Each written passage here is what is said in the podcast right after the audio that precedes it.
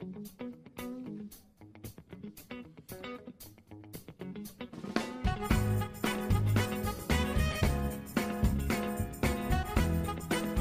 Bem-vindos ao Burncast, o seu podcast de entretenimento e cultura pop da Burn Company. Você pode ouvir o nosso podcast no Spotify, no Deezer e em outras plataformas de streaming de áudio ou através do nosso site que é burncast.com.br. O papel das protagonistas femininas, inclusive das princesas da Disney, mudou e muito dos anos 30 para cá. Hoje vamos comentar sobre isso, passando por vários filmes da Disney até chegar em Caminho da Lua. Eu sou o Guilherme Cepeda. E eu sou o Pedro Prado. E vamos receber a Michelle Gilgitz e a Mayara Alvim. Oi, pessoal, eu sou a Michelle Gilgitz e eu sou dubladora. Tive o prazer e a honra de fazer a voz da Fei Fei é, no filme A Caminho da Lua. E tô muito animada pro nosso papo de hoje. É, oi, gente. Eu sou a Mayara Alvim. Eu sou professora e pesquisadora sobre cultura. E eu também tô super animada para estar tá aqui hoje. De novo, né?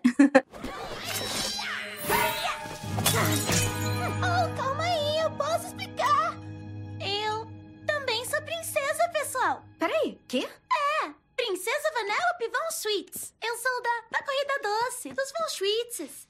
Devem ter ouvido falar. Seria um vexame se não tivessem ouvido falar. Ah, e qual princesa você é? Como é que é? Tem cabelo mágico? Não. Mãos mágicas? Não. Os animais falam contigo? Não. Já foi envenenada? Não. Amaldiçoada? Não. Sequestrada ou escravizada? Não. Tá tudo bem? Querem que eu chame a polícia? Então eu posso apostar que você fez um trato com uma bruxa do mar e que ela tomou a sua voz em troca de um par de pernas humanas. Não. Que horror. Quem faria isso? Já recebeu um beijo de amor verdadeiro? Não. Podre. Você e seu pai discutem? Eu nem tenho mãe. Nem, nem a gente. gente. E agora a pergunta mais importante. As pessoas assumem que todos os seus problemas se resolveram porque apareceu um homem fortão? Sim! Qual é a dessa gente? Ela é uma princesa. Então vamos lá, começando na década de 30, tivemos o lançamento de Branca de Neve, né? Mas inicialmente foi lançado em 1937. Então as princesas até então não eram o foco principal da sua história, e o destino das protagonistas acabavam, né, de certa forma, estando na mão do, nas mãos de protagonistas masculinos normalmente tratados como príncipes encantados. Isso continuou um pouco, né, em 1959, quando saiu A Bela Adormecida, e um fato um tanto quanto preocupante, tanto para a época quanto para agora, que é ambas são beijadas sem saírem de um sono profundo, né? Pra época já era errado, mas não falavam que era errado tanto quanto falam quanto é hoje, né? É, errado sempre foi, né? A gente só tem ciência hoje em dia. Inclusive, ainda nessa, nessa entre aspas, era, tivemos o lançamento de Cinderela, tratada como instrumento de trabalho doméstico. A, a se for ver a Branca de Neve, de certa forma, também, né? Mas ela tinha ajuda dos animais ali, mas não diminui o fato, né? Acho que é aquela famosa frase do a arte imita a vida, né? Querendo ou não, é um reflexo da, da, da sociedade de 1937, de 1959. Apesar de ser, serem filmes infantis, eu acho que são sempre as produções sempre carregam o histórico do que o que está acontecendo na, na época, né? Então acho que é um reflexo bem bem forte do pensamento das pessoas naquela época. Não, exatamente. E por exemplo, é, que nem a gente falou, ah, sempre foi errado, né? É, a, a, nem a Branca de Neve, a Bela Adormecida estão lá deitadas, desacordadas, são acordadas com um beijo. Errado sempre foi, mas como a Michelle bem colocou, era, era aceitável naquela época. E talvez hoje em dia, quando a gente chega a tocar nesse ponto, para, sei lá, para criar uma conscientização, porque hoje em dia já é mais bem discutido, as pessoas ainda, ainda há quem olhe torto para quando a gente aponta essas coisas. Mas com certeza dá para a gente entender muito do, do, do, pensamento do povo daquela época pelo tipo de, de produção cultural, né? Dos, dos filmes, dos desenhos, dos livros que saíam. Se eu pudesse fazê-lo entender, é que eu não vejo as coisas do jeito que ele vê. Não entendo como um mundo que faz coisas tão maravilhosas possa ser tão mal. É, já trazendo um pouco para os filmes que saíram, não, não exatamente na sequência, mas um, ali na década de 90, tivemos Mulan, Ariel, a Bela e a Fera, Jasmine do Aladdin e Pocahontas. Elas já passavam um pouco a querer, a querer ser donas né, do próprio destino, cada uhum. uma de, da, da sua própria maneira, e todas, de, de alguma forma, desafiaram as regras do que elas acreditavam que, era, que foram passados para ela como certo, né?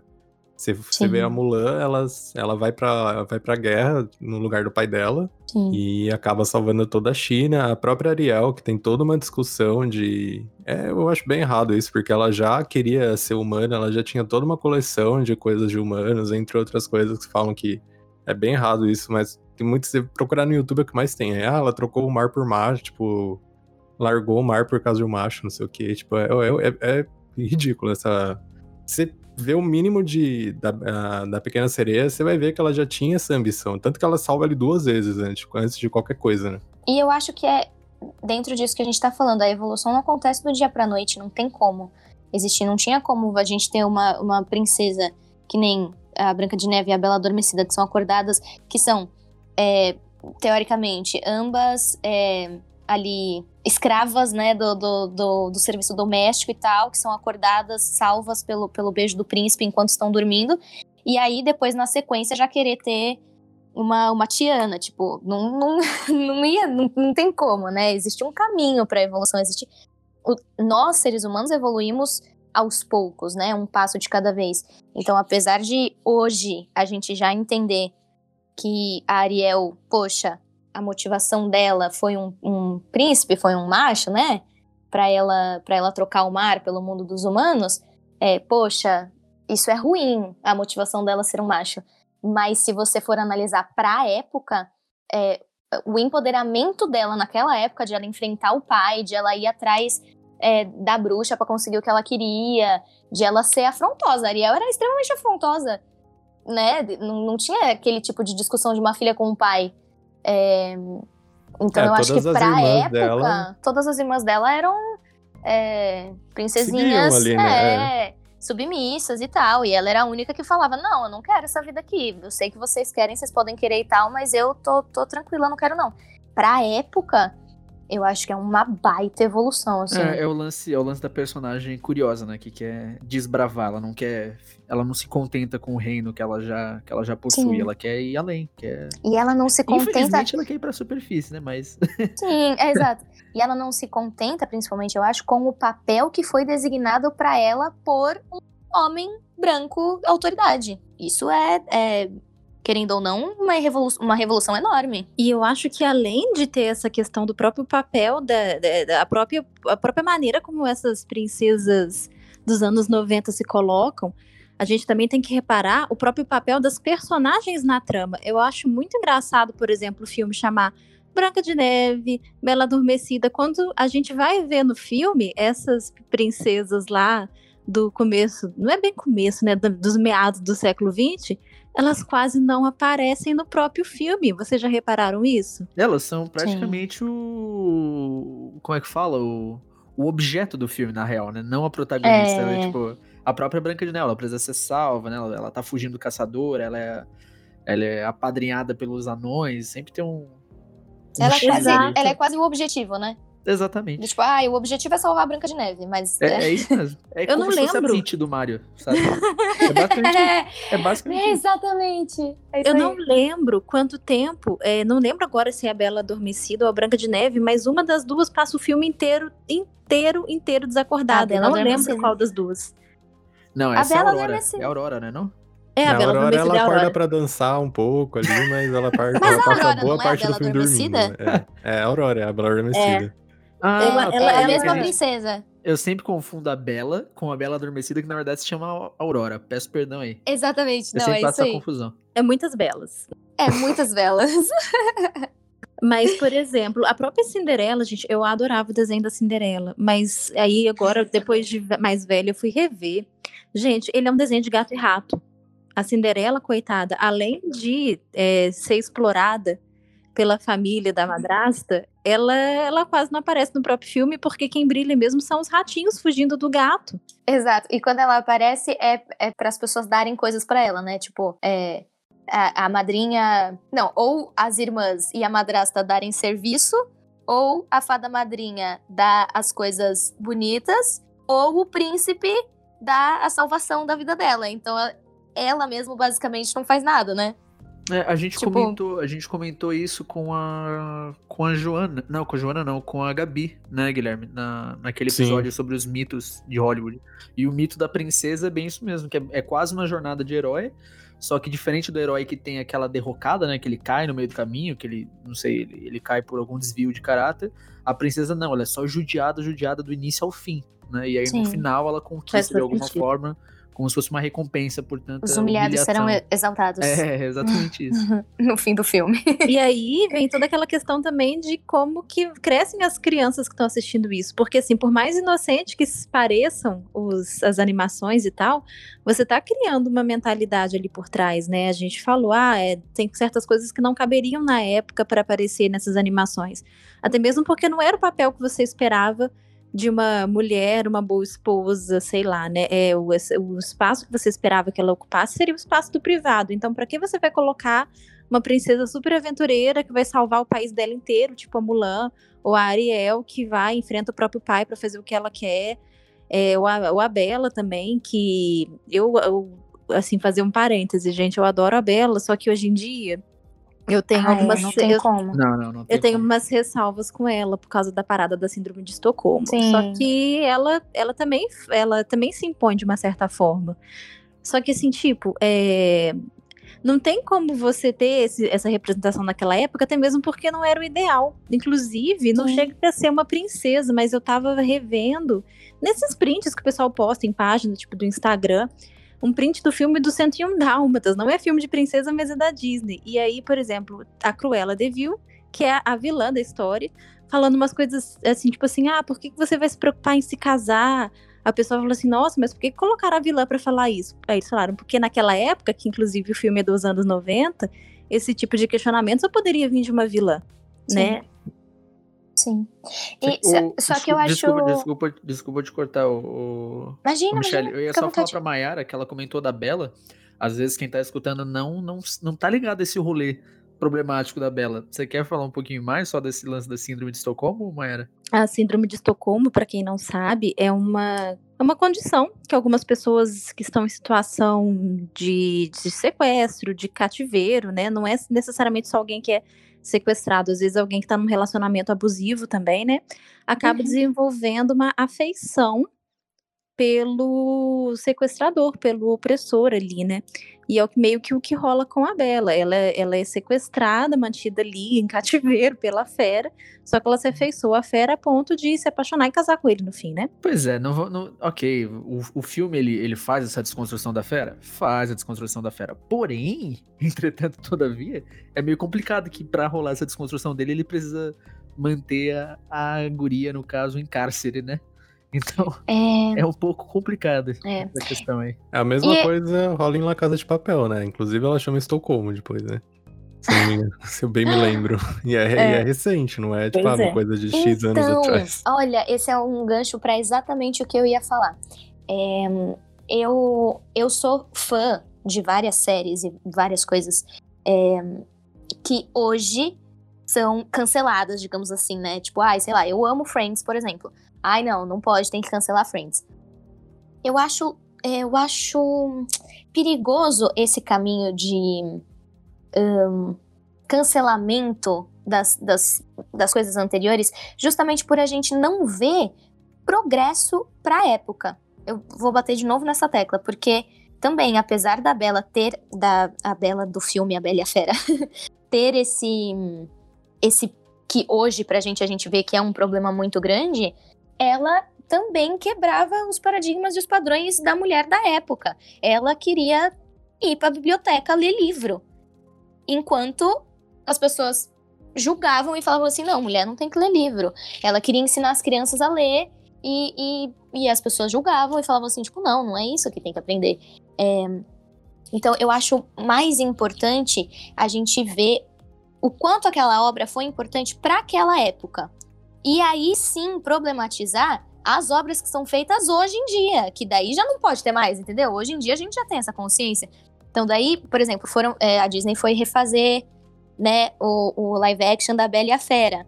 Como refazer daí? Será que eles não podiam ter ahn, solucionado esses, esses, essas essas questões que hoje pra gente já são mais esclarecidas? Eles teriam mesmo que ter se mantido tão fiéis à, à, à história original? Pois é, eu, eu, vou te falar, às vezes é até isso que fez o filme ser tão esquecível quanto foi, pra, pra ser bem sincero, porque eles tentaram. Ah, aí entra, é, entra naquela seara que, que a gente. Ah, meu Deus, falar de remake da Disney, que eles querem reciclar tudo de novo. Mas é bem isso que você falou. É, trocando em miúdo, pegando o que você falou e tudo mais, eu também acho bem complicado essa galera que que quer julgar muitas coisas de antes com a lente de hoje. Não que não deva ser feito, com certeza deve ser feito, porque tudo deve ser analisado. Mas é aquilo, né? Você não pode ficar. Não, não, é, não é, briga de time, né? Ideologia é, não pode ser time. E o cancelamento em Ex si. É isso que você falou. A reflexão tem que, tem que né? existir. Né? É. Eu acho que uma coisa interessante que eu vi que fizeram com algumas produções antigas, eu acho que foi o caso, por exemplo, do Vento Levou. É que antes de exibir, o filme, né? É, eu não vou lembrar agora qual que é o, a, a distribuidora, enfim.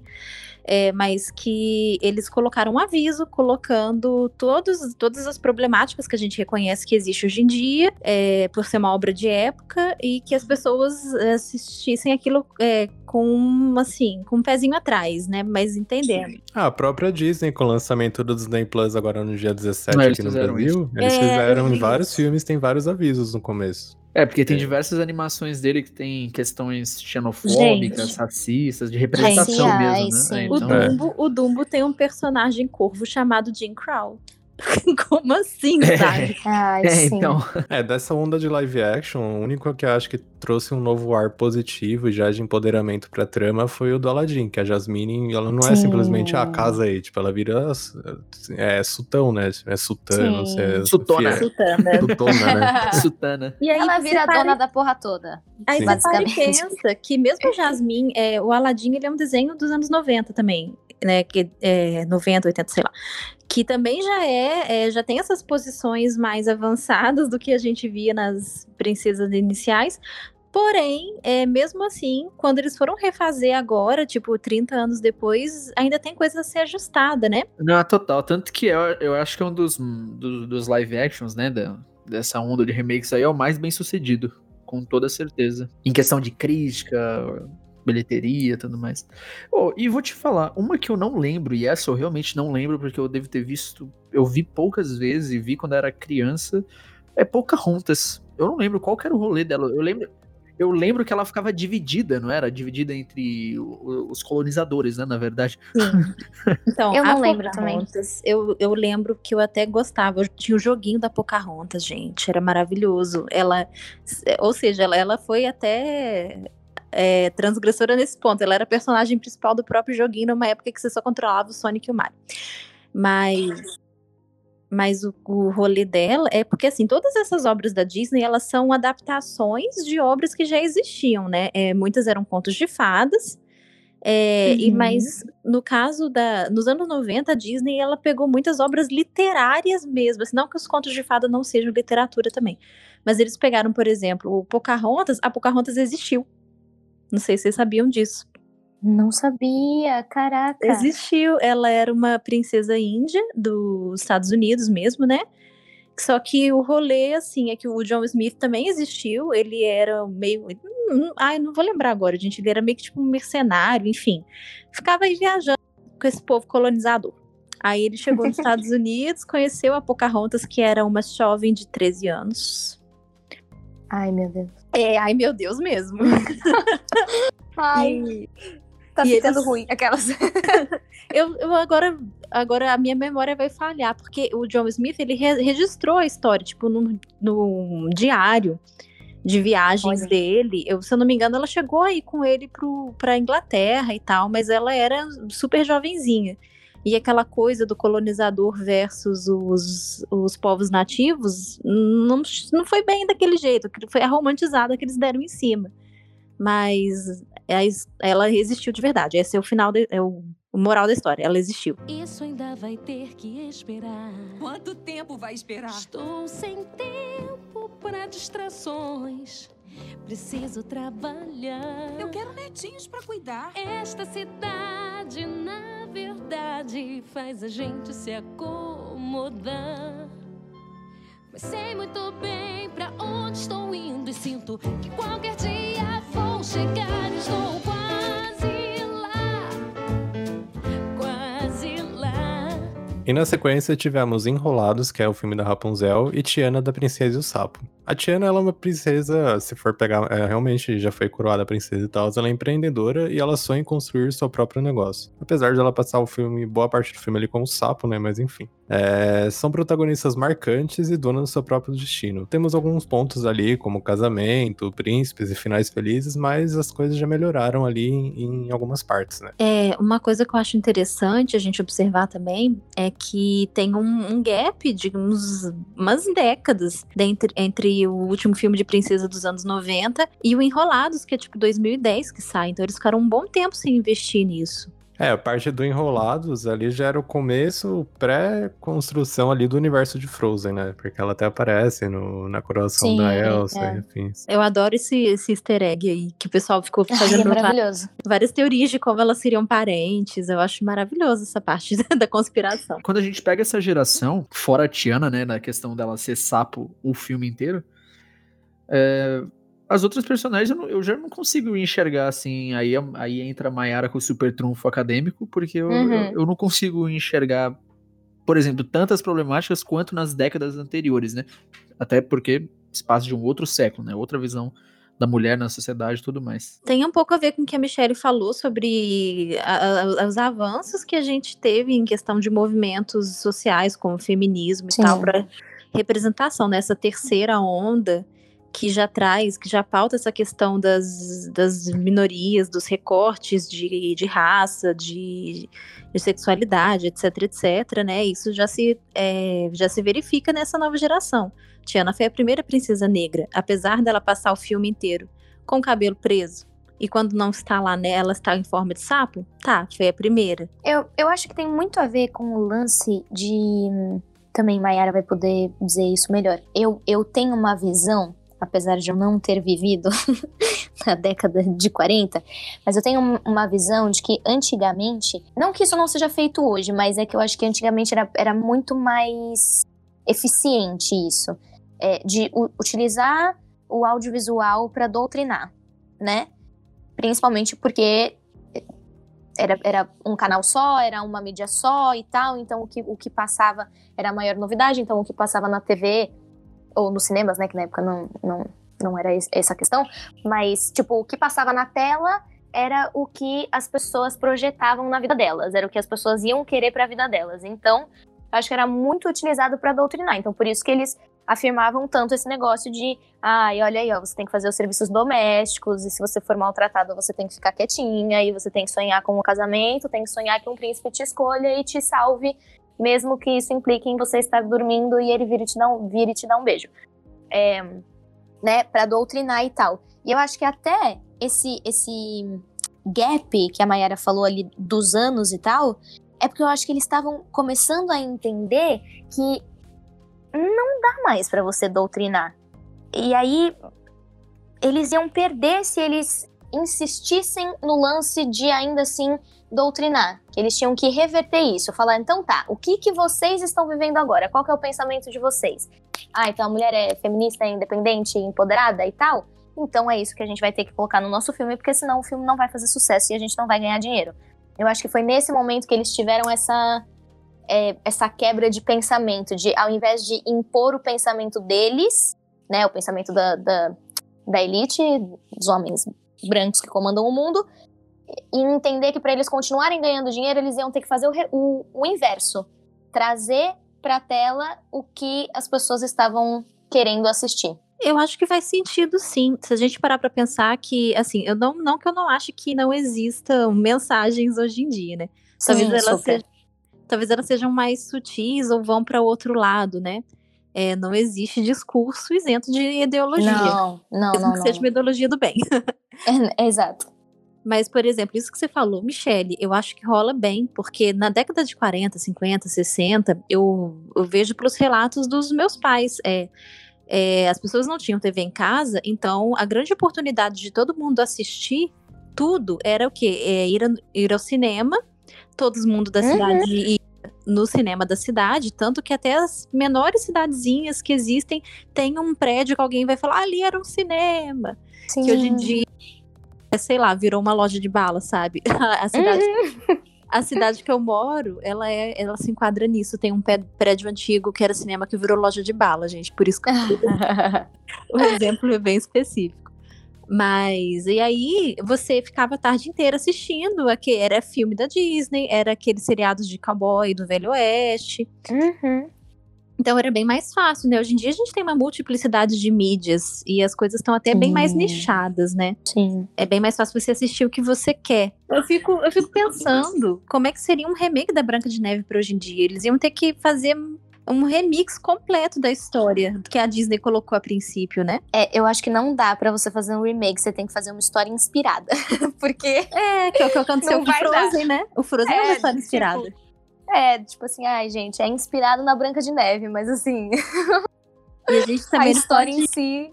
A gente também não pode esquecer que esses contos de fada de origem europeus, eles tinham uma função moralizante na época que eles surgiram, e eles eram bastante pesados também. A Disney deu uma higienizada neles, né?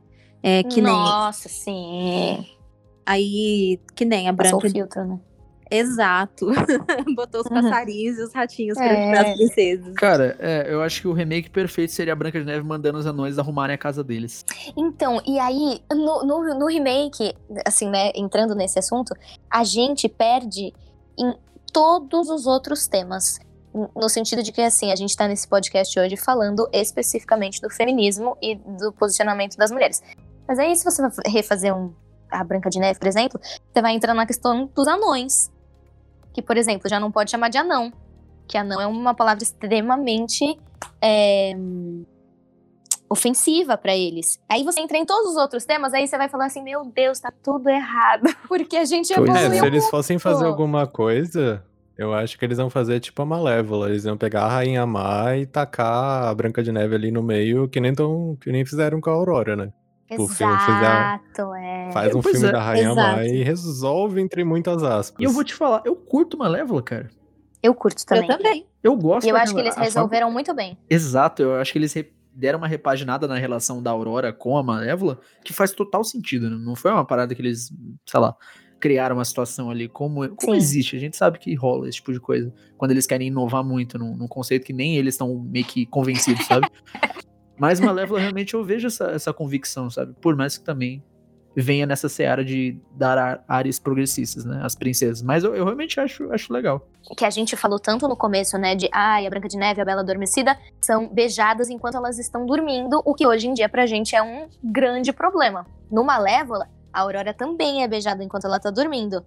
É, tudo bem, essa parte eles não resolveram. Porém, o lance de eles inverterem o amor verdadeiro sendo o amor da mãe e não o amor Sim. do príncipe, e quem tá salvando ali, o amor verdadeiro que tá salvando é o amor da, da, Da mãe, mãe, né? entre aspas.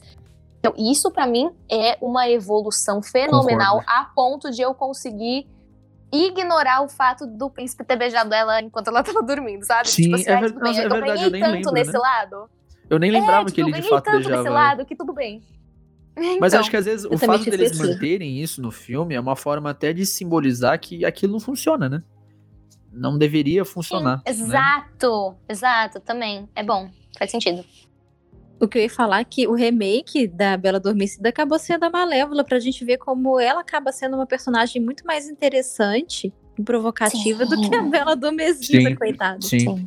Aí entra também na, na, na tendência, né, de você colocar o. Não colocar os vilões em análise, mas é, na verdade até que isso, né? Não- Eu não vou dizer humanizar os vilões, mas é tornar os vilões seres, né? Ser indivíduos a serem entendidos.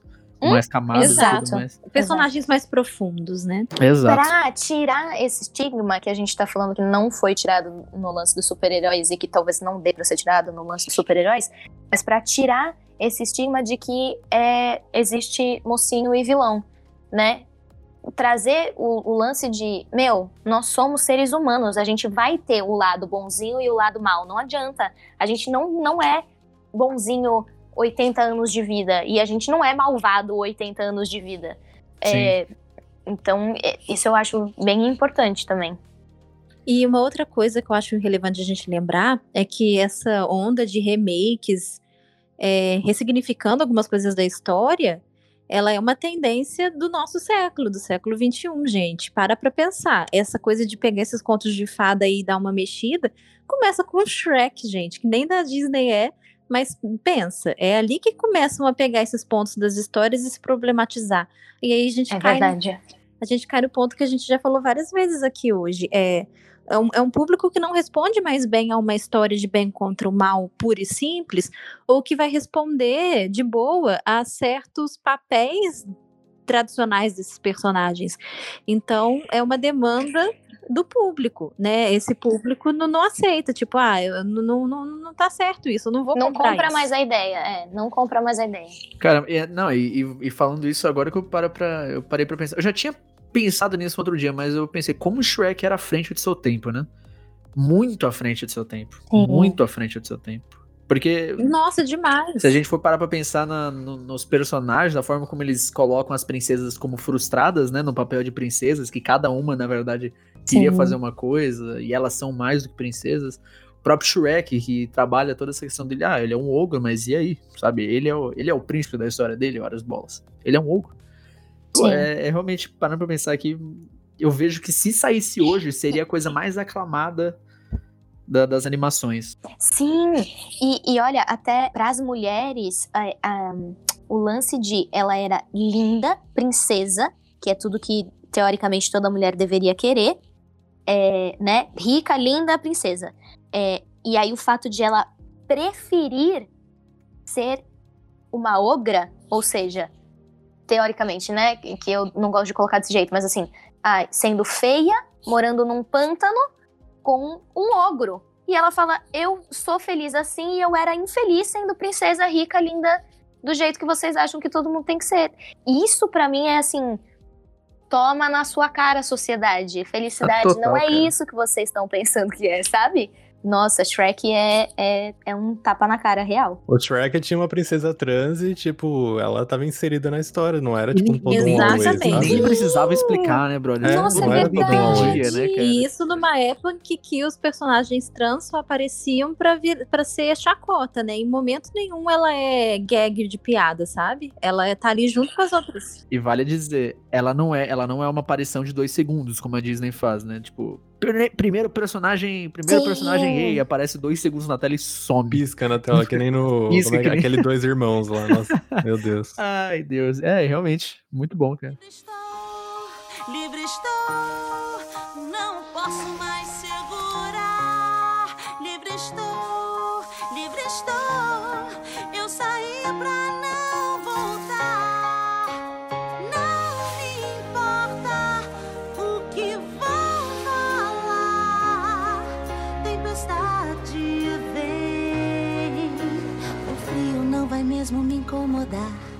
E já chegando na, entre aspas, aí, nova era da Disney, começando com Valente em 2012, onde o foco do filme é o amor materno e uma protagonista que não depende de- nenhum príncipe para resolver as coisas. Já logo em seguida veio Frozen e temos aí o retrato do amor entre irmãs, né? Na época que saiu Frozen, eu dava aula pra criança pequena, meu passado, gente, de, de tia.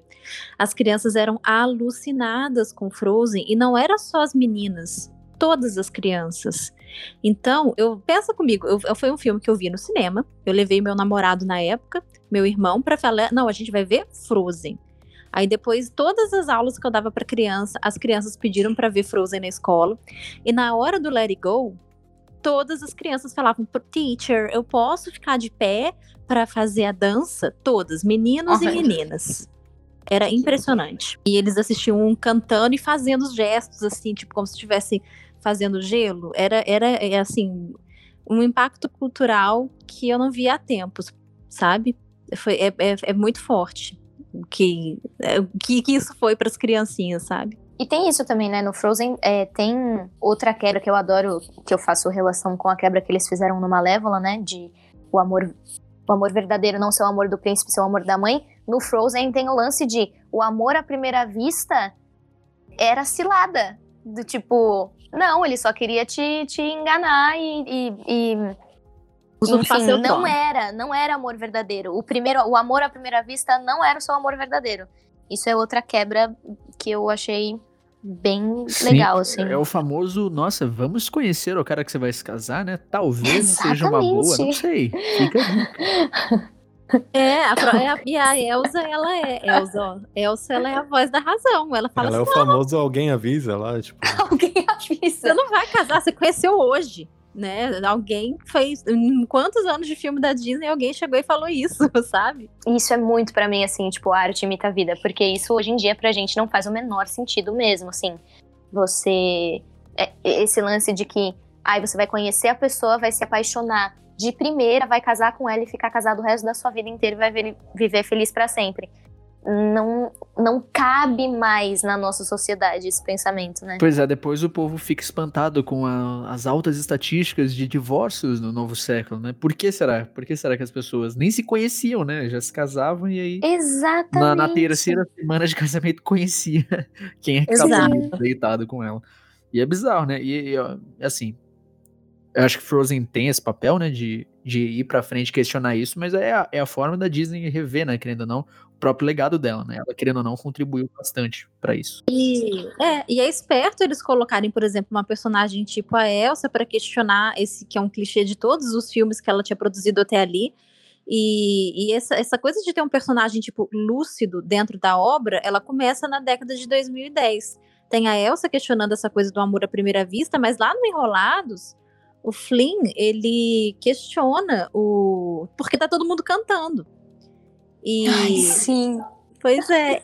E é verdade. Isso, eles, ou seja, é uma maneira que eles encontraram de tirar sarro deles mesmos. Sim. Que era uma coisa que o Shrek tava fazendo. Tipo, ah, tão, tão é, tirando sarro da gente, então eu mesmo vou fazer isso. É a autocrítica da Disney, tipo isso, sabe? É. Uhum. Mas enfim, antes de chegar em Frozen 2, tivemos o lançamento de Moana, que ela é uma personagem que vai atrás do que ela acredita. Ela supera barreiras que nem os guerreiros mais fortes, né, da sua tribo queriam arriscar, que é no caso a parte do mar, de ah, não tem nada além daqui, tipo, não vai. O, o pai dela, todo mundo fala, não, não vai não, não tem nada para explorar. E ela, não, vou, vou, vou, e é isso. Ela vai e consegue. Moana é né? maravilhoso também. Nossa, eu adoro. É, uma, é uma sucessão da, daquele, da, da estrutura da Ariel, né? Da, da pessoa que tá com, quer estar acomodada né, no papel de grandeza dela e quer ir além, quer buscar conhecimento e tudo mais. Não só conhecimento, mas experiência, né? E, e ir para cima da vida e tudo mais. Eu, particularmente, eu acho, eu acho bem interessante mesmo. É bem, bem legal essa mudança. E na questão é. da representatividade também, é uma princesa polinésia, né? Polinésia, Sim. Polinésia, não lembro qual é o nome agora da pessoa que nasce na Polinésia.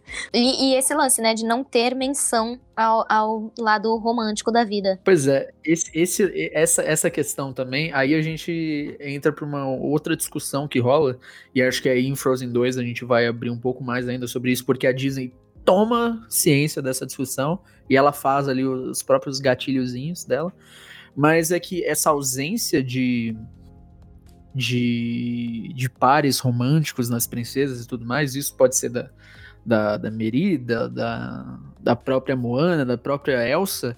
Isso abriu margem para uma nova audiência questionar a própria sexualidade dessas princesas. Será que elas Sim. de fato são héteros? Será que. A famosa hashtag deu uma namorada pra Elsa. Exatamente. e aí abriu essa discussão, né? E, inclusive abriu essa discussão e abriu a frustração também da galera, né?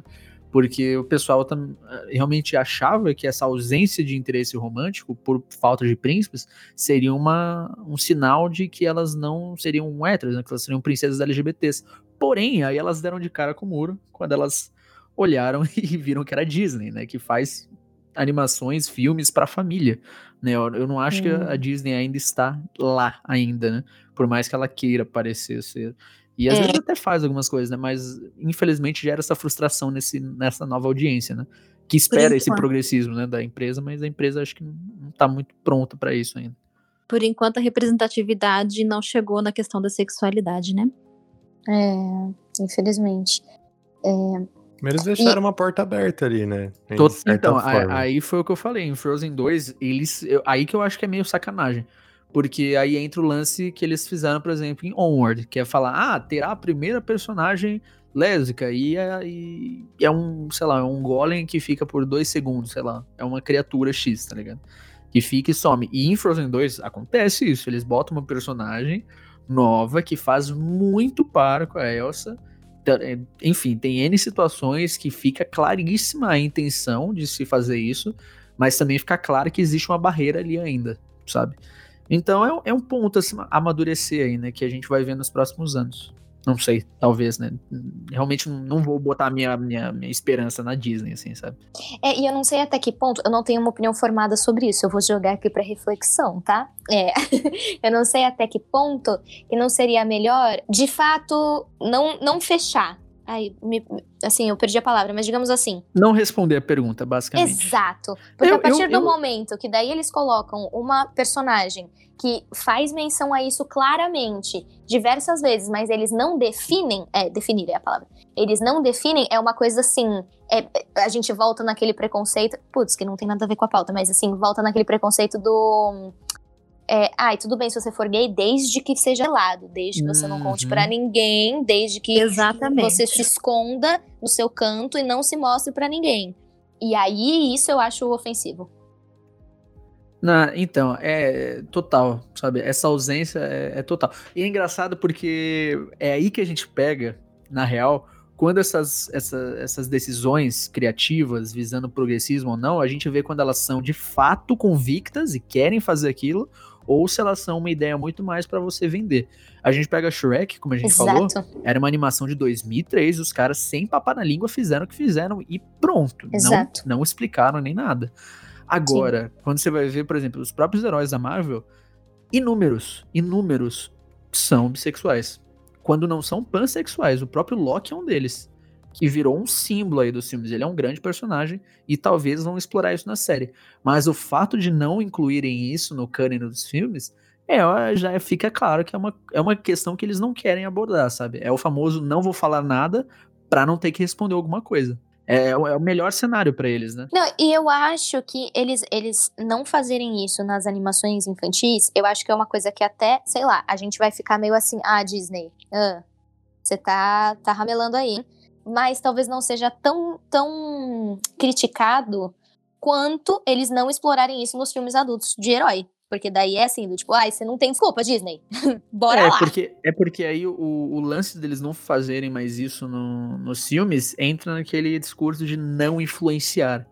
Né, que não ah, faz Mas a gente é. não vai comprar essa ideia. É, vai, vai um pouco daquela ideia de ai, que, que. Ai, meu Deus, como é que eu vou explicar para os meus filhos que exato. tem dois homens beijando? Mas infelizmente é, é que é uma eles grande tristeza. É, é, tipo assim, ai, não é o discurso da família. Gente, as pessoas LGBT têm famílias também. Elas estão aí, é, não, e a gente, a gente já não compra essa ideia, mas eu acho que é mais difícil da gente contestar, na, na minha opinião, entende? Eu não compro essa ideia também de que assim, ué, por que, que não pode ter? Por que, que não pode abordar esse assunto num, numa animação infantil? Eu acho que tem que abordar, eu acho que tem que ser abordado. Mas eu acho mais difícil, é mais delicado de você contestar. Já nos filmes dos heróis não, não tem Assim, o problema dos filmes dos heróis é o nerd chato.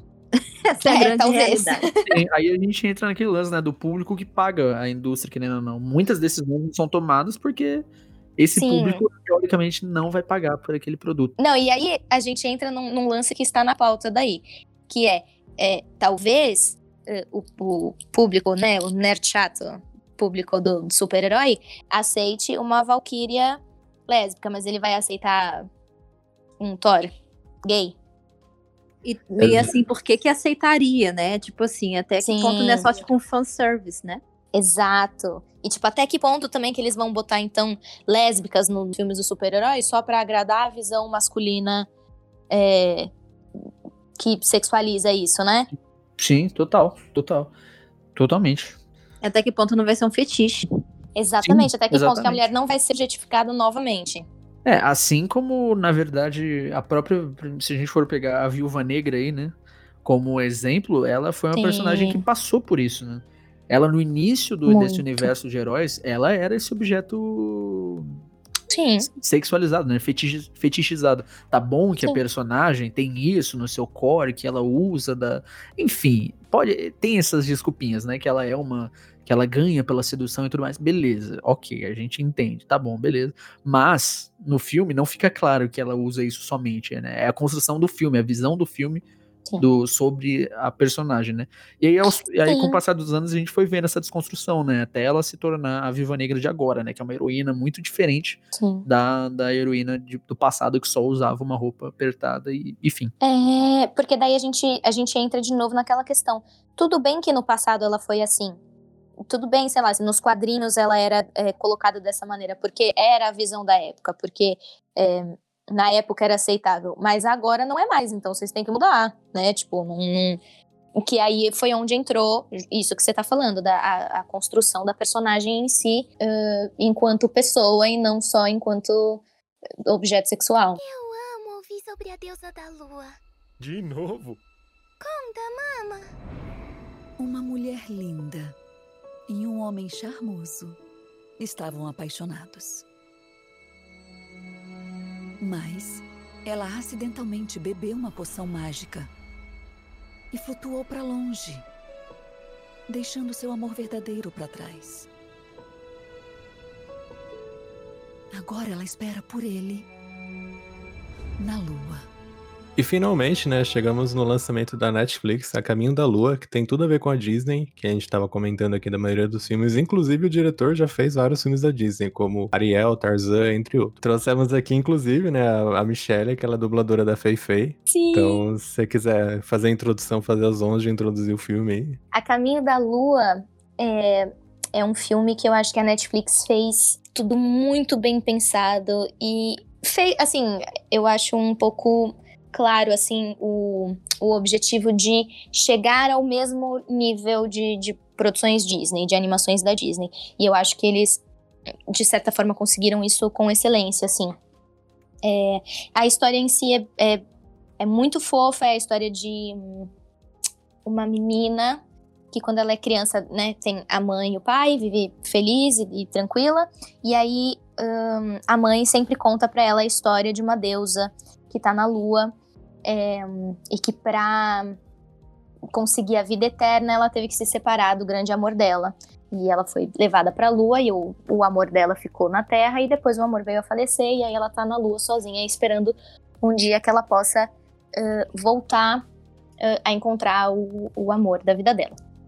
E a mãe sempre conta essa história para ela quando ela é pequenininha e a mãe fica doente e vem a falecer. E aí, quatro anos depois, um, o pai começa num romance com uma outra mulher e aí ele começa a tentar inserir isso um, na vida da Feifei. Essa outra mulher tem, tem um filho, que é o Tim, é, que é mais novo do que ela, e, e quando ele começa a trazer isso, essa, essa novidade, né, para a vida da Feifei, um, a Feifei não entende e recusa aquilo porque ela um, enfim, ela, ela não quer se desprender um, da mãe, né? Ela não quer uma, uma pessoa substituindo a mãe dela. E aí ela se apega em, em na história da deusa da lua. É, e o pai meio que dá a entender que assim, tipo, ai, Feifei, não estão mais nessa. E aí ela faz uma conexão emocional de que se ela provar para o pai dela que a deusa da lua existe, o pai dela vai continuar acreditando no amor verdadeiro, no amor eterno, e vai continuar é, acreditando no amor pela mãe, vai continuar um, amando a mãe e vai esperar a mãe retornar, vai, vai esperar encontrar a mãe novamente.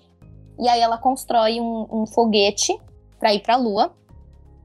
E só que ao invés de ela uh, conseguir ir com, com o foguete, no meio do caminho vai dar um negócio errado, só que aí seres místicos meio que salvam eles e pegam eles e levam eles para a lua. E ela de fato conhece a deusa da lua. Mas a deusa da lua é uma mulher amargurada, não é uma, uma deusa como a mãe dela contava para ela. É, e a, a, deusa da lua está esperando um presente que vai poder fazer ela reencontrar o amor da vida dela. Que teoricamente seria um presente que a Fei Fei teria trazido para ela, só que a Fei Fei não sabe de presente nenhum é, e aí a deusa lança uma competição de que quem achar o presente é, vai. Eu não lembro o que, que ela fala que a pessoa vai ter. Mas enfim, é uma competição, e aí todo mundo, todos os seres da lua vão atrás desse presente. A A Fei É, vai também. Pra Fei Fei, ela, ela vai dar a foto provando que a foto, deusa é. da, lua, da lua existe pros, pro geral lá. Eu acho que é um lugar na, na corte, pelo que eu entendi. Pelo que eu lembro, né? É, eu não lembro. Pra Fei Fei eu lembro da foto. Eu lembro que ela vai dar a foto pra Fei Fei conseguir levar de volta pro pai dela e provar que a deusa da lua existe. Mas pro resto eu- não me lembro, mas deve ser isso mesmo. E aí todo mundo sai em busca desse presente, a Fei Fei vai também. No meio do caminho, ela encontra hum, o Golby, que é uma criaturinha muito fofa, é, que foi meio que expulsa de Lunária é, por ter tentado fazer a deusa superar né, o falecimento do, do, do Rui. É, e aí, enfim, ela, ela finalmente acha o presente, leva o presente para a deusa da lua. Mesmo com o presente, a deusa da lua não consegue se, se. Ela consegue se reencontrar com o amor da vida dela, mas mesmo assim ele ainda fala que ele tem que ir. E ela se separa de novo, e aí ela entra numa. A deusa da lua entra numa cápsula da tristeza. E a Fei Fei vai entrar na cápsula da tristeza para salvar a deusa da lua, mas acaba ficando na cápsula junto com a deusa da lua por conta da perda da mãe. É, hum, e aí a deusa consegue fazer, né, ela refletir.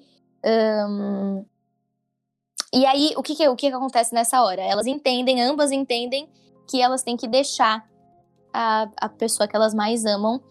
hum, não é pra trás, mas tem que deixar a Seguir pessoa. a vida, né? É, seguir a vida. Como elas exatamente. mesmas falam, né? Seguir a vida. Seguir o fluxo, exato. E aí ela volta uh, pra Terra e entende que sim, ela tem que seguir a vida. Acho que é basicamente isso, E né? eu fiquei muito de cara, porque o Guilherme ele já tava muito me enchendo o saco, falando: Nossa, Vance, assista Caminho da Lua, assista Caminho da Lua. Eu falei, mano, o quê? Não, antes de sair esse filme, já tava muito no hype, muito. É, animação da Netflix, e aí eu fiquei, ah, não, mas Netflix, cara. É que eu vi quem tava envolvido, né? Falei, não, É, a- então, a- mas aí eu, eu só, eu só tava com a visão de quem já viu muito original da Netflix e já se decepcionou Ah, é. bastante. Mas, mas, e eu fui assistir totalmente sem expectativa, eu tava sem vontade, mas eu falei, Mas esse é o vou, melhor vou jeito ver. de assistir. Sim, sim, eu vou- e de verdade, eu fui muito surpreendido. Porque é aquela animaçãozinha que deixa muito seu coração quente, saca? Me lembrou muito, me lembrou muito aquela aurora da Pixar, assim, sabe? Aquele sentimento Uhum. com Toy Story, que você via algo novo, Uhum. assim. Sim. E eu, eu, o que eu vi foi realmente isso. Eu vi algo novo, assim, por parte da Net- da Netflix e fora do eixo Disney, DreamWorks e seja lá o que mais tem de animação. E tirando Sim. que também é a adaptação de um, de um conto, né, chinês, de uma de um, de um conto da mitologia chinesa, o que a gente acabou de gravar um episódio sobre Mulan, que a gente comentou aqui com o pessoal que é, é muito mais aficionado, né, ligado à cultura chinesa, o quão problemático foi a adaptação e como as grandes empresas têm problemas em adaptar questões culturais. E, em- e em Shang, Shang não, em Caminho da Lua, essas mesmas pessoas falaram, nossa, é isso aqui que eu quero ver. Porque realmente parecia algo muito mais natural, né? A, a família chinesa, o conto chinês. Nossa, eu, eu realmente fiquei encantado, assim. É uma coisa que você vê e você, e você realmente parece que você tá conhecendo outro mundo, assim. Só complementando, é, na verdade, é, tudo isso que você falou tá certíssimo.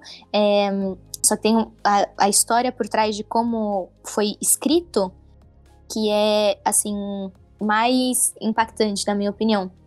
Que foi escrito por uma mulher que estava com câncer e tinha uma filha, e ela escreveu o filme porque ela queria que a filha dela assistisse o filme ah, quando ela morresse, quando ela não estivesse mais aqui, para ajudar a filha a superar a morte dela. E ela Incrível. morreu em 2018. Arrepiei Ah, tudo, até, eu não até sabia disso. arrepiei aqui, cara. Até Tipo, arrepiei bizarro, aqui. assim, Eu até bizarro. arrepiei. É. Não, e é isso, que- isso que você falou, acho que só prova. É, é uma animação que eu sinto que tem coração, sabe? É, Não sim. é um filme que é feito por fazer. Não é um negócio que foi feito por fazer. Você sente que tem uma vontade naquilo. Você sente que tem um carinho naquilo, em todos as- os detalhes, assim, nas cores que tem na animação. Que eu acho que pra Sim. criança que vai ver, Nossa, é, é, lindo. muito chamativo, né? É uma coisa visualmente é- muito bonita. E é, é, é- é novo, né? Não, não, não, não tá tentando se adequar a. Eu não lembro de ter visto nada daquele jeito com, com essa estética. A estética da lua, né? Da, da, de Sim. lunária. É muito, muito legal. É muito. Apesar de eles terem feito claramente, né, pra, hum, assim, até competir com as animações da Disney ou chegar no mesmo nível e tal, apesar disso, é, não é uma cópia de nada do que a Disney já tenha feito, né? Na- Exato. assim, eu não, eu não vejo, eu não vejo como assim, ai, nossa, mas é igualzinho, hein? O, as animações da É, Disney, não, nossa, não, é igualzinho. não, tipo, não não. tem nada disso. Cara, Tipo, a própria deusa da mesmo. lua é uma, uma toda uma cantora pop ali. Era isso que eu ia falar. Era isso Ai, que eu ia falar. maravilhosa, Ela é muito- maravilhosa. A, a é muito uma diva pop, cara. O número inicial Esse dela é o ponto muito... alto do filme pra mim. É ela ser uma grande drag queen. E eu tava vendo as roupas dela, eles, além dessa questão da adaptação que vocês falaram, né, deles pegarem uma coisa que não é um conto ocidental, geralmente quando se tenta adaptar histórias orientais, né, os, quando os ocidentais tentam adaptar alguma coisa oriental, alguma coisa no meio do caminho faz que não fique tão legal. Talvez Dá possa errado, é. seja Ah, o que é acontece verdade. com Mulan, ou toda vez que, por exemplo, vai ter alguma adaptação de algum anime, para o próprio caso lá do Death Note que a, que a Netflix fez, ou o Dragon Ball, que eles tentaram fazer o filme também, dá uma desandada, né? Que você tenta colocar um olhar ocidental numa coisa que, que é oriental. É, e eu tava vendo as roupas da Shan... Ai, gente, eu tô com medo de falar errado o nome Xangá. da deusa. Xangá. É? É Xang- Xanga? Xangá. Ah, Xangá. Da Tá certo. Xangá. Elas foram feitas por um estilista chinês. Então eles tiveram esse cuidado, inclusive, de trazer Hum. as pessoas da China pra trabalhar, né? Perfeito. No filme. A gente, na dublagem, a gente refez quase todos os nomes. Justamente por conta disso. E tinha um áudio de um chinês, especificamente, falando assim. Não é assim que tem que falar. é assim, olha, Gente, presta que atenção. legal. Juro por Deus, um áudio dele, assim, áudio no WhatsApp, falando assim, então, ó, você tem que prestar atenção. No... Ele não tava falando em português, né? Ele tava falando em inglês, mas, ah, você tem que prestar atenção que, olha, o acento tem que ser assim, nessa palavra, nessa, nesse nome, nesse outro nome tem que ser de outro jeito, e a gente refez praticamente todos os nomes, porque a gente tinha feito, por exemplo, a gente tinha gravado Howie e é Howie, tiveram mesmo, assim, claro que eles devem ter tido esse cuidado em muitas outras coisas muito maiores do que essa, Sim. mas assim, pra ver o detalhe, assim, como eles estavam preocupados com, com o detalhe. É justamente, pegando isso que você falou, acho que só corrobora mais ainda pra aquele lance que é um filme feito com carinho, né? Com cuidado. Sim. É um filme, na verdade, eu diria que é delicado, né? Porque acho que quando você adapta Sim, uma questão super. cultural, você sabe que você tá fazendo algo ali que qualquer curvinha que você capote, cara, é um erro. Sim. É um erro bem grande.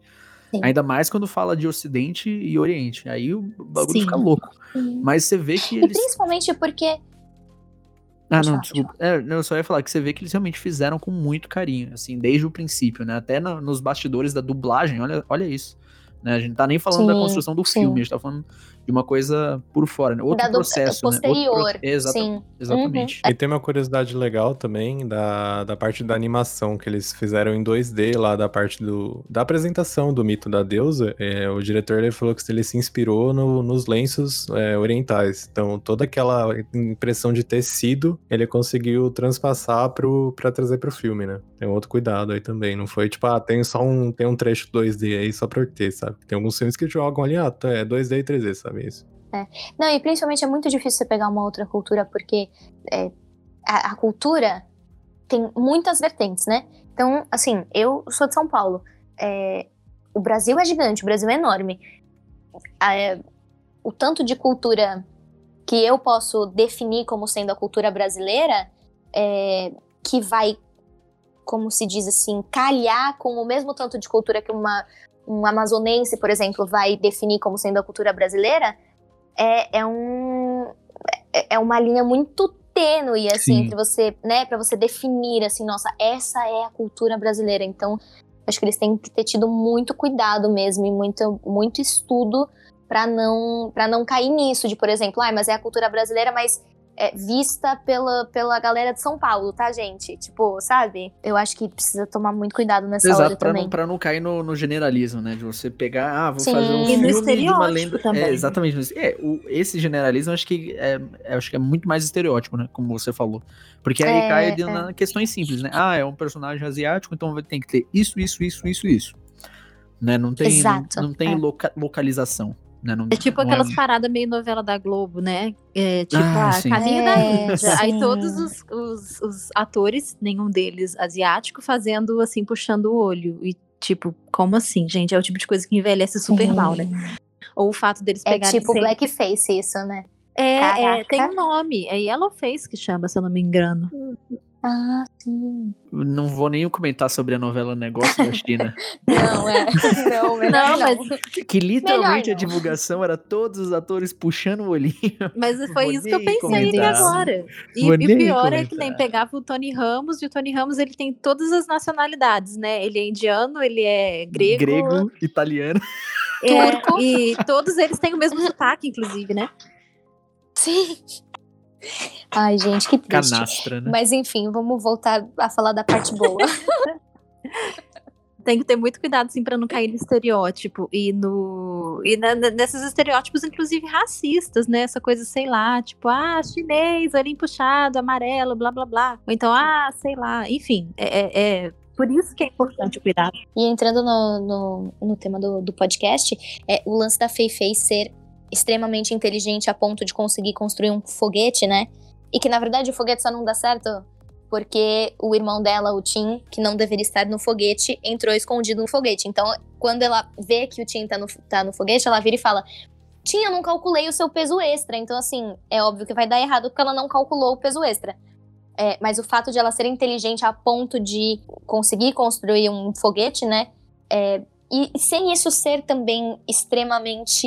hum, Também estereotipado, né? A, a, a asiática, que é mega inteligente. Aham. Exato, e sem isso ser um foco, assim, no sentido de que, assim, é, olha, temos aqui uma personagem feminina inteligente. Tipo, Sim, não, ela é não, é. inteligente, acabou. Exatamente, não precisa argumentar, né, sobre isso, é só É. é como o personagem é. E é bizarro, cara, agora que a gente tá Exato. comentando de Caminho da Lua e a Michelle tá falando, parece que a gente tá conversando com a Feifei adulta. Ah, exatamente, verdade. né? Parece porque a- muito, cara. a voz dela. Porque agora, mais- como a gente falou, agora ativou a memória do filme, parece muito que a gente tá conversando com a Feifei. ah, e isso é uma coisa legal também de você falar. Eu não sei vocês, mas quando eu assisti, eu tive a impressão de que só eu falava. Né? Porque eu, eu assisti dublado, óbvio. É, então eu, eu, eu falava assim, meu Deus, mas só eu falo nesse filme. E aí entra um pouco no, no lance que, que a gente falou dos outros filmes, né? Lá no começo, lá na, na década de 40, de as, as próprias protagonistas não falarem, né? Eu fiquei impressionada de como a Feifei Não fala apenas- no filme. Não apenas não falarem, elas, não, elas são coadjuvantes no filme que leva o nome delas. Exatamente. E aí, assim, eu tive essa impressão de que, assim, só eu falava e eu falava assim, meu Deus. É, Mas isso é um ponto extremamente positivo. Né, e, e como você falou, a Feifei ela tem altos monólogos, né? Altos momentos de reflexão ali que ela conversa sozinha, que ela se questiona, que ela e é muito legal isso, cara. É, eu, eu realmente fiquei bem bem encantado pela animação porque é um tema que geralmente não é não é muito explorado, né? Em, em animações infantis, não só em animações infantis, mas Não. em animações adultas, filmes como geral, que é esse lance de você aceitar, né? Aceitar a perda de pessoas, Sim. seguir a vida, não ficar tentando mover montanhas Sim. aí pra, pra, em busca de um Sim. saudosismo, né? Reverter, exato, é. Mas sabe uma coisa que eu achei muito bonita na história? Já que a gente já contou a história, não tem problema eu comentar os pedaços. Mas o, o presente que no final das contas, a, nessa coisa de aceitar, né? Não só a partida da mãe, no caso da Fei ou no caso da Shan, Shang, Xangá. ah, Xangá, o- a partida do marido, né? É, que no caso da Fei também tem a chegada da- de uma nova mulher, que aí poderia ser sido até um ponto para, sei lá, né, a rivalidade feminina e tal. É, mas o, o grande presente que a deusa estava procurando não era a boneca que a mãe deixou para Fei Fei, era o amuleto que a, a nova namorada do pai havia dado. Ou seja, é, faz simbolicamente é uma, uma ponte muito bonita isso. Até puxando o que você falou, se fosse uma animação convencional, se a gente for olhar até pelo próprio histórico da Disney, a- madrasta seria a vilã do filme. E ela seria, ela Exato. teria que ser combatida, e aí a Feifei, de fato, ela tinha que provar a existência da, da Xanga, né, pro pai, pra ela desfazer o casamento. Esse seria o plot do filme, saca? Esse seria. E, e mais, se a gente fosse seguir o padrão também, é, a Feifei ia levar o amuleto pra Changá, ela ia conseguir fazer a poção, juntar o amuleto, rever o amor e ia viver feliz pra sempre com o amor Com- dela reencontrado. ruim, né? Com, o- é, e aí, quando, quando acontece essa cena, que daí ele fala assim, mas eu, eu tenho que ir embora, eu não posso ficar aqui com você. Você fala assim, ó, o, o cérebro da pessoa que já tá acostumado, né? Digamos assim, que já tá hum, Condicionado. é condicionado, exato. É, quando aconteceu isso, eu fiz assim, ué, mas pra onde que vai esse filme agora? O que, que vai acontecer então se ela não conseguiu ficar com, com o cara? Sabe, eu fiquei, eu fiquei perdida. Por causa disso, o cérebro já tá condicionado com, ah, vai viver feliz para sempre com o, com o amor da vida dela. E é fenomenal ela não conseguir, teoricamente. Ah, e essa cena, eu vou te falar, foi a cena que é, eu quase deu a quebrada, assim, sabe? Que emociona. Essa cena, ela é, ela é bonita, muito bonita. A forma como ela é feita, existe uma. Sim. É muito delicada, é um, é um momento bem bonito mesmo, que se você for Sim. ver. E é uma coisa de segundos, né? Ela finalmente reencontra ele e Sim. ela acha que vai é voltar a ter aquilo, né? E aí, não. Na verdade, ela não. só relembrou que a, a realidade, Sim. né? Que ele se foi e é isso, né? Não tem eu como gosto, reverter, né? Eu gosto nessa cena da questão do vestuário dela, porque ela tem essa coisa, né, de ser a deusa popstar, é, ela tem aquela vestimenta... Celine Dion asiática. É, isso. e na hora que ela vai encontrar o... Ai, gente, eu esqueci o nome dele, que vergonha. É, Rui isso, na hora que ela vai encontrar o Rui, né, finalmente, ela sai daquela vestimenta que até tem aquela coisa dela estar tá meio sendo meio arrogante, meio meio, enfim, né, meio azeda por causa de estar tá tanto tempo sozinha na Amarga, lua. Amarga, sim. Isso. E ela troca por uma roupa de noiva, né? Ela é, muda completamente a vestimenta para depois da decepção não tem mais nenhum glamour, nenhum brilho, nenhum nada. É aquela roupa branca, simples, com cabelo solto, como se ela estivesse flutuando mesmo, sabe? A, a, cena que me pega é a cena, a sequência dessa, dia que é quando ela se fecha na cápsula da tristeza lá. E, e a Feifei entra também para salvá-la, mas aí, né, acaba não conseguindo relembrar uhum. da mãe uhum. e, e fica. Porque o, o lance da aceitação é justamente esse, né? Quando você não consegue aceitar, não é só que você não, não aceita, você não consegue fazer mais nada.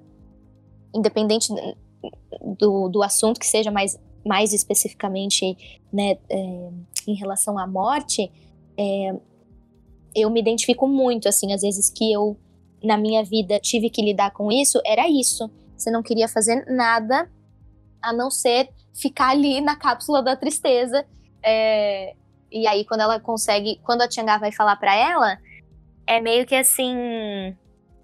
Tiangá, mas você tá me falando uma coisa que você devia falar para você mesma, sabe?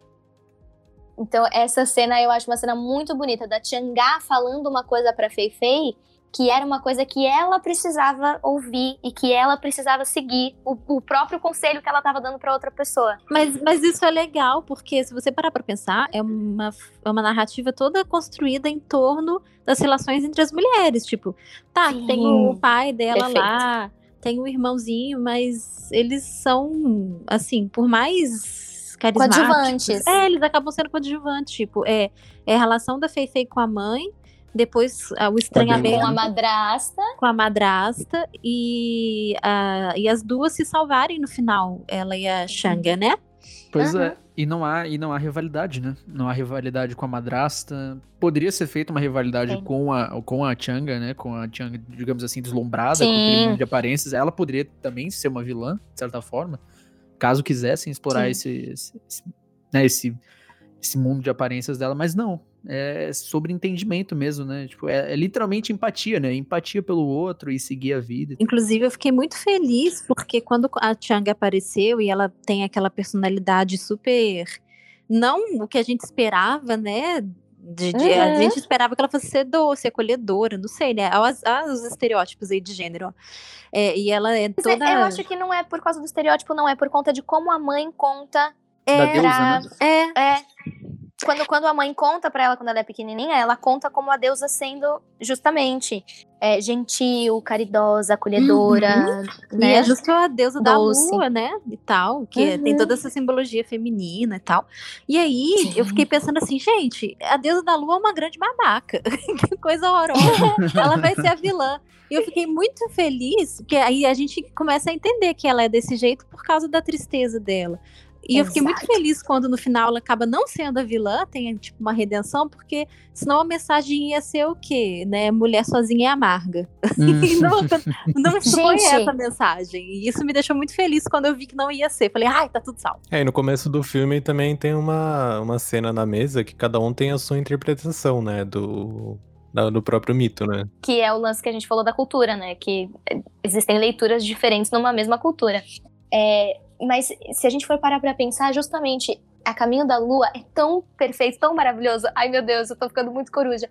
É, porque é um filme sem par romântico. Assim, tudo bem, tem o pai e a madrasta e tal, mas assim, a protagonista em si, né, não tem essa, é, essa, essa vertente. E sem vilão. Quem que é o vilão desse filme? Sim.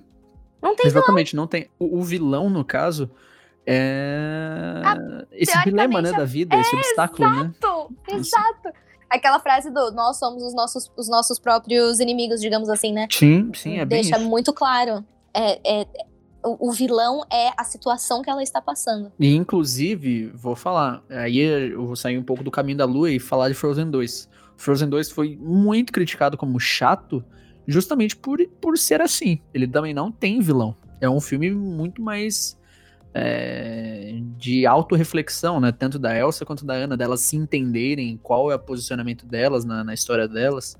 E é muito desse filme também, né? Não tem vilão, não tem um. É, e acho que é justamente esse o ponto que a gente falou das, das princesas, dos heróis e tudo mais, que esse discurso de vilão, é, é, vilã, bruxa má tudo mais, são respostas fáceis que a vida não dá, né?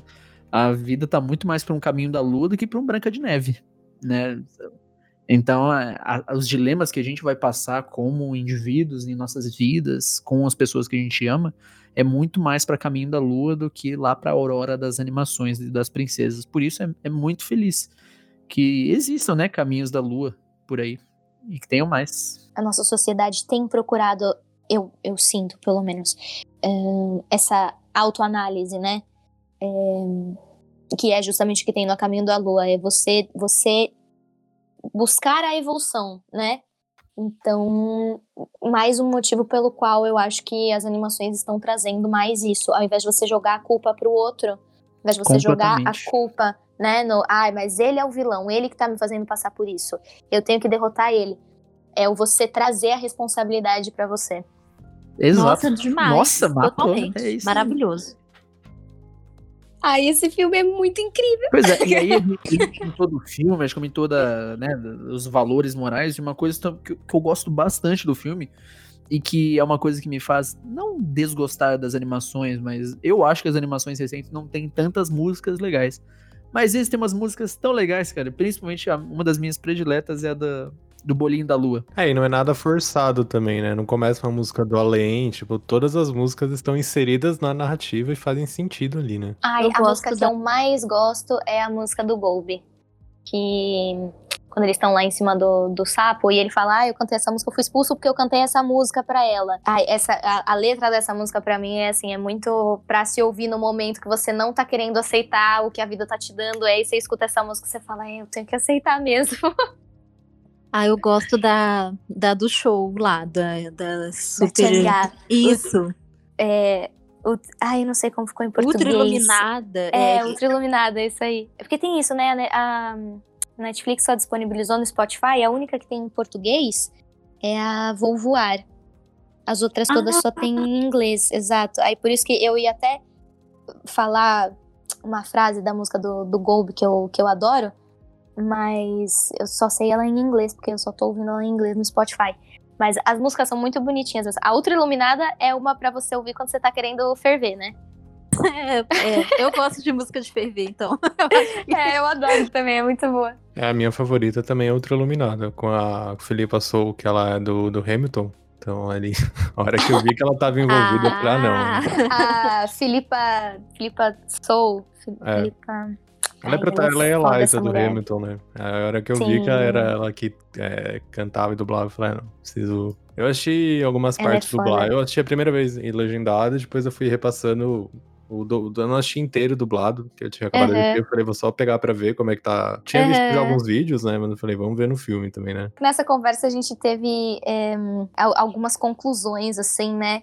É, muito boas e muito, muito claro para mim, assim, que a arte imita a vida, né? Que, que, querendo ou não, as personagens femininas aí nas animações, nos filmes, têm sempre acompanhado a própria evolução da mulher na sociedade, né? Exato. Então a gente vai de um ponto onde a gente tinha as personagens como coadjuvantes da própria história, como uhum. extremamente passivas ou numa posição que se esperava que elas ocupassem aquele espaço da casa, do casamento, da expectativa de a sua única ascensão social que você pode ter na sua vida é querer casar com um príncipe, né? Sim. Pra, é, ou ser momento... salva por alguém. Isso. Por algum homem. Para chegar num ponto em que elas, após ter esse questionamento, né, é, esse, esse movimento de eu posso ser a protagonista da minha própria história e participar ativamente dela, a gente chega num ponto de, em que os personagens masculinos, eles nem aparecem direito, né? É, em que as próprias personagens femininas, elas são inteligentes, capazes de se salvar, de se ajudar, de se compreender entre si, né? E de contar a própria história, né? Exatamente. Eu queria agradecer imensamente a presença de vocês duas aqui com a gente e, e deixar sempre as portas abertas do Burncast. Se vocês quiserem participar com a gente, é só dar um toque. Ah, muito obrigada pelo convite novamente. Foi um prazer, um papo delicioso, muito gostoso. É, eu adorei e bora pra próxima. Eu agradeço muito também o convite, muito legal poder estar aqui de volta conversando sobre coisas tão legais. Foi, foi passou super rápido, gente. Quando a, gente tá, quando a gente tá falando de coisas legais, o tempo voa. Muito bom estar aqui de novo. E chegamos ao fim de mais um episódio do Burncast. Gostaríamos de agradecer você por ouvir até aqui e lembrando que o podcast está disponível no Spotify, no Deezer e em outras plataformas de streaming de áudio. Compartilhe os episódios do Burncast nas redes sociais e sempre marque o nosso perfil para darmos aquele repost, ok? Até a próxima semana. Me conta sobre a Tiangá. De novo? De novo, de novo. Eu amo ouvir sobre a deusa da lua. Me conta, mama. Uma lenda muito antiga conta a história de Tiangá. E o seu querido Howie eram só amor. Amor, mas tomou uma poção e transformou-se em imortal. Foi pra lua sem seu grande amor, mas vai esperar quanto tempo for. E é lá que ela vive agora, na Lua. E a única companhia dela é o coelho de Jade. Por quê? porque o Howie morreu aqui na Terra. E quando ela chora, suas lágrimas viram poeira cósmica. Ela só